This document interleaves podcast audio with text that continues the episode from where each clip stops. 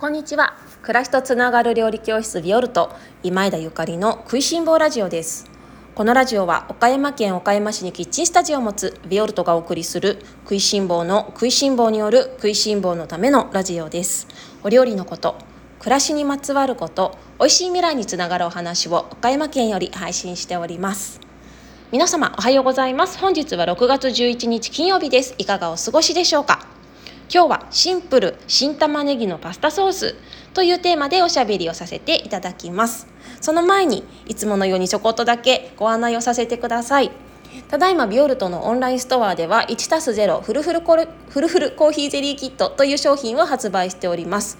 こちらのフルフルコーヒーゼリーキットはビオルトのホームページにただいま掲載中の、えー、コーヒーゼリーレシピですね。こちらを参考にしていただいてもし私と同じコーヒー豆で作りたい方がいらっしゃったらというあの思いで発売させていただいております。限定商品となっております。父の日のプレゼントにどうかななんて思っていますので来週くらいまで、えー、カートをオープンしておこうと思うんですけれどもあの気になっている方はどうぞお早めにご注文ください。数量限定となっております。えっと、すでにお手元にね届いてあのコーヒーゼリーを作ってくださった方々も多くいらっしゃってあのメッセージにね心躍っております。本当にフルフルですねっていう。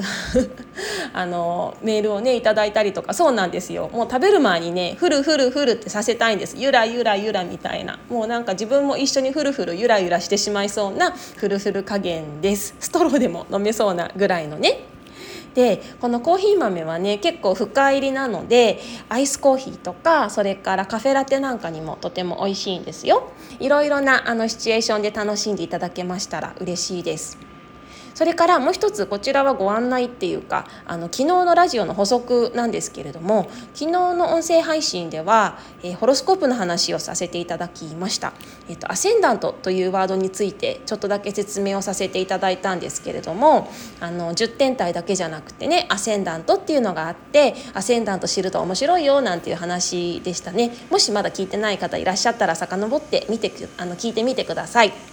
このアセンダントなんですけど、えっと、一般的には自分が生まれた時の東の空、えー、水水水平線上ですねにある星座がアセンダントですっていうことなんですけれどもあのそうそうホロスコープのねネイタルチャートを、ま、無料とかで引き出せるのであの皆様是非ねちょっと検索とかして自分のネイタルチャートを出してみてほしいんですけど気になる方ね。あの普通東の空って言ったら右側じゃないですか。一般的に言ったら地球の地図とか世界地図見たらねでもこのホロスコープの場合って東の空がね左側なんですよ逆なの。なのでもしかしたら間違えて右側見てる方もいらっしゃるかもと思って補足させていただきます。えっ、ー、とネイタルチャートでは東の空は左です。西の空は右です。ということで東の空をグーって見てみると ASC って書いてあると思うんだけど ASC っていうのがアセンダントっていうあの言葉のね略ですね。あのここお間違いのないように間違えあの真逆ですからねアセンダントとねあの 東と西西とね真逆ですのでこちらねチェックしてみていただけたらと思います。では、えっと、今日の本題に入りたいと思います。今日はシンプル新玉ねぎのパスタソースというテーマでお話をさせていただきたいと思います。新玉ねぎもう旬が続いていますね。あのこの前は新玉ねぎのドレッシングの話をあの先週かなさせていただいたんですけれどもすごい多くの方に作ってくださってあ作っていただいてなんか私自身すごいびっくりしてあまりの反響にびっくりしちゃったんですけどあんな簡単なレシピと言えないねお料理なんだけれどもでもなんかいいよねああいうのって。あのー、今レシピってね検索すればいくらでも出てきますけどでも本当に自分のものになるものってねやっぱり私こういうすごくシンプルなものだと思うんですよ。レシピの本を開かないとお料理ができないんじゃなくってその目の前にある食材とねちゃんと対話してねで自分の五感で、まあ、自分の、うん、体も心もしっかり感じた上で今日何食べようかなっていうのが私はすごい理想的だと思うし本当のお料理上手さんだと思うんです。でこの料理教室に来てくださる方はもちろんかもしあのおこがましくなければこのラジオを聞いてくださってる食いしん坊の皆さんも食いしん坊ラジオのリスナーの皆さんもレシピに頼らずに、まあ、自分の五感や自分の感性で台所に立っていただけたら嬉しいななんて思っているんですね。でそんな新玉ねぎのドレッシングが冷蔵庫にあったら本当にいろいろなことに使えるじゃないですか。自分の頭しっかり使うんですよね。このシンプルな材料があると。あこれ次はトマトと合わせてみようかとかね。あ次はこれはお豆と合わせてみようかとか。ツナのサンドイッチに入れてみようかとかね。ポテトサラダに入れてみようかって。やっぱり私たちねあのちゃんと考えて料理をするっていうことが肝心なんですよね。あのなんだろうな。料理をするのに検索だけして玉ねぎがあるから何作ろうって。なんかそれだけじゃねせっかくこのなんか脳みそがあるのにそして五感があってねあの自分を感じるっていう力が私たちは備わっているのになんか人目線でねなんか情報だけでお料理するのはすごくもったいないしつまらないので私は常々そんな気持ちで料理教室の、まキッチンに立っているんです。で今日はねあのそんな気持ちで同じく超シンプルな新玉ねぎのパスタソースの作り方をご紹介させていただこうと思っています。えっとね材料はね言いますね。新玉ねぎ。うんできれば2個。大きいの。それから、えっと、オリーブオイル。できれば美味しいやつ。いやできればじゃない。絶対美味しいやつ。エキストラバージンオリーブオイルです。美味しいやつ。それからそうだな塩。お塩は、まあ、皆様のお好みのもの。自然塩を選んでください。あとはこれであとスパゲッティ。でもパスタ何でもいいショートパスタでも何でもいいです。材料以上です。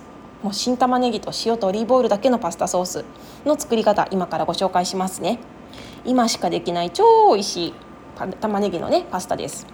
まず新玉ねぎを切っていきます。スライスしていきます。このたこの前あのお話ししたその新玉ねぎのドレッシングの時は私玉ねぎの切り方めちゃめちゃうるさいよっていう話をしたんですけど今回もうるさくいきますね。今回は繊維を断つようにして切ってください。この前は玉ねぎが辛くなっちゃうから繊維に沿ってねって言ったんですけど今度は逆です。玉ねぎの旨味を引き出したいから繊維を断つようにして切ります。ね？玉ねぎの旨味を引き出すためには繊維を断つ方が美味しくなるの。繊維を断つ。繊維を断つっていうのは横に切るっていうことですね。横切りです。できれば薄く切ってください。それをお鍋かフライパンにポンと入れます。まだフライパンには火はついてないですよ。たっぷりの、まあ、2つ分の新玉ねぎのスライスがお鍋に入ったらその上においしいオリーブオイルをドボドボドボっとかけてください。ドボドボドボでいいです。遠慮しないでいっぱいかけてください。私たち日本人がちょこっと遠慮してあのかけてしまうと量が足りません。イタリア人になったと思って結構豪華にかけてもらってもそれでも大丈夫です。そしてその上にお塩を振ってください。一番最初にお塩を振ることが肝心です。どうしてかわかる？一番最初にお塩を振ることで玉ねぎの水分が出てくるからなんですね。玉ねぎの水分には玉ねぎの旨味が入ってますので玉ねぎの旨味を引き出すために一番最初のお塩は絶対必要なの。そこで今度火にかけます。カチカチカチカチカチカチ。火にかけて。でぼっと火がつきましたね。かき混ぜて炒めていきます。冷たいお鍋からスタートしたのでうん最初はジュージュー言いません。でも大丈夫。だんだんかき混ぜていくとちょっとシューって音がしてくるかもね。温まってきて。どんどん加熱していくとね混ぜ続けるんですよ。どんどん加熱していくと今度ジューってなってきますね。ジューってなってきたら危ない危ない火を弱めてください。ジューって炒め続けると玉ねぎの旨味成分が焦げて茶色くなってしまいます。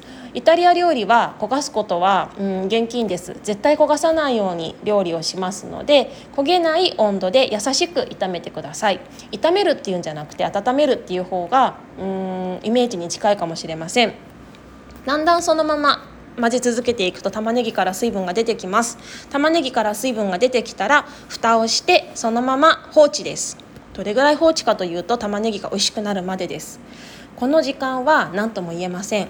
30分かもしれないし40分かもしれません。その間に玉ねぎが焦げてしまうかもしれないので心配な方は少しだけお水を入れてあげてください。ただもうカップ1杯とかお水を入れたら多すぎますのでおちょこ1杯2杯分ぐらいのお水途中でまたやばい焦げそうと思ったらそこでちょっとずつあのお水を足してあげるといいと思います。蒸し煮って言われる方法ですね。蒸し煮。炒め煮とも言われるかな。あのイタリア料理は弱火でじっくりコトコトという調理方法がすごく多いんですけれども玉ねぎの水で玉ねぎを炒めるんですね。この方法で30分40分柔らかになるまでお鍋を放って弱火を絶対弱火放っておくと玉ねぎのとろーんとした美味しいソースが出来上がります。これで玉ねぎソースの出来上がり。あとはパラスパスタに絡めて召し上がれ。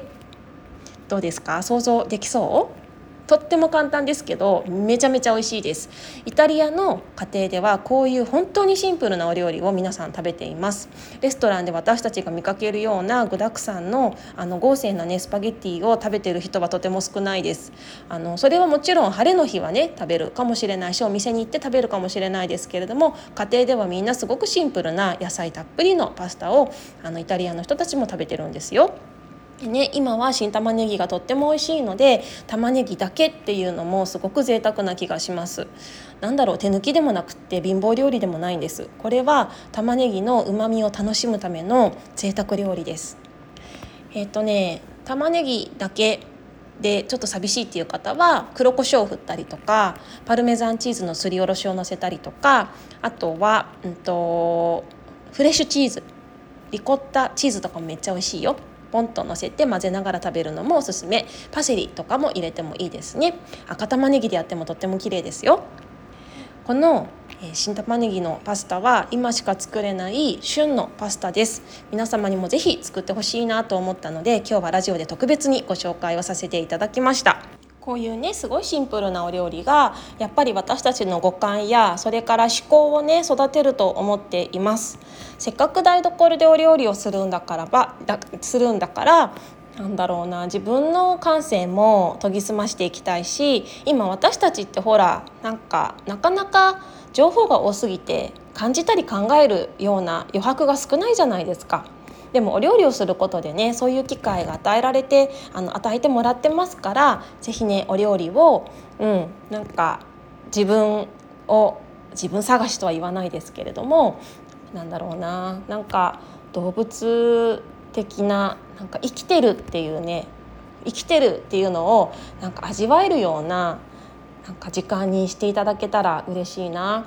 出来上がった玉ねぎのねソースの美味しさをもう皆様の五感をフルにあの使ってね楽しんでいただけたら美味しい。使う玉ねぎに玉ねぎによって全然味が違いますし皆様がどこで玉ねぎのあのくつくつ煮てるの火を止めたかによっても全然味が違います。簡単だからこそすごく難しいパスタかもしれません。でもやってみないとわからないからぜひ皆さんやってみてください。